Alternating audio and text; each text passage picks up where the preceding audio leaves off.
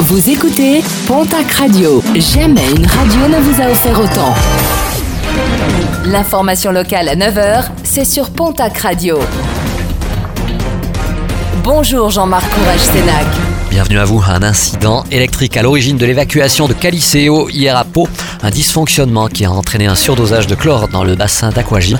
Les huit personnes qui se trouvaient dans l'eau ont été évacuées. Un seul usager asthmatique a été conduit à l'hôpital pour de simples examens de contrôle. Toujours trop pressé, un automobiliste a été intercepté hier matin sur la RN 21 dans le Gers à 140 km h au lieu des 80 maxi autorisés. À bord du véhicule de location, un quinquagénaire originaire d'Oloron-Sainte-Marie. Son permis lui lui a été immédiatement retiré. Il comparaîtra par ailleurs en janvier prochain devant le tribunal d'Auch. Acte 2 demain avec le mouvement des Gilets jaunes qui espère un nouveau souffle. Toujours quelques opérations péage menées ce matin dans la région, mais surtout un appel à manifester samedi à Paris. Christophe Castaner a finalement accepté hier qu'une manifestation se tienne dans la capitale, mais sur le champ de Mars.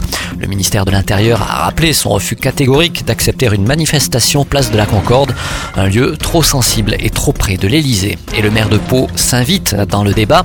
François Bayrou défend l'augmentation du prix des hydrocarbures, mais estime que l'exécutif l'a fait de manière trop brutale.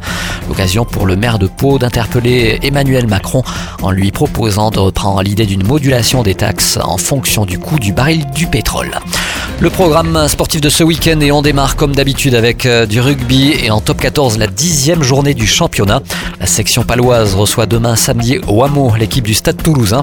L'Union Bordeaux-Bègle reçoit Toulon. En basket, la onzième journée de Jeep Elite, l'élan Béarnais reçoit demain samedi l'équipe de l'élan sportif chalonnais. En nationale masculine 1, l'Union Tarblour de Pyrénées reçoit le centre fédéral bébé. En ligue féminine, le TGB se déplace à Charleville-Mézières. Déplacement également pour Basketland à Lyon.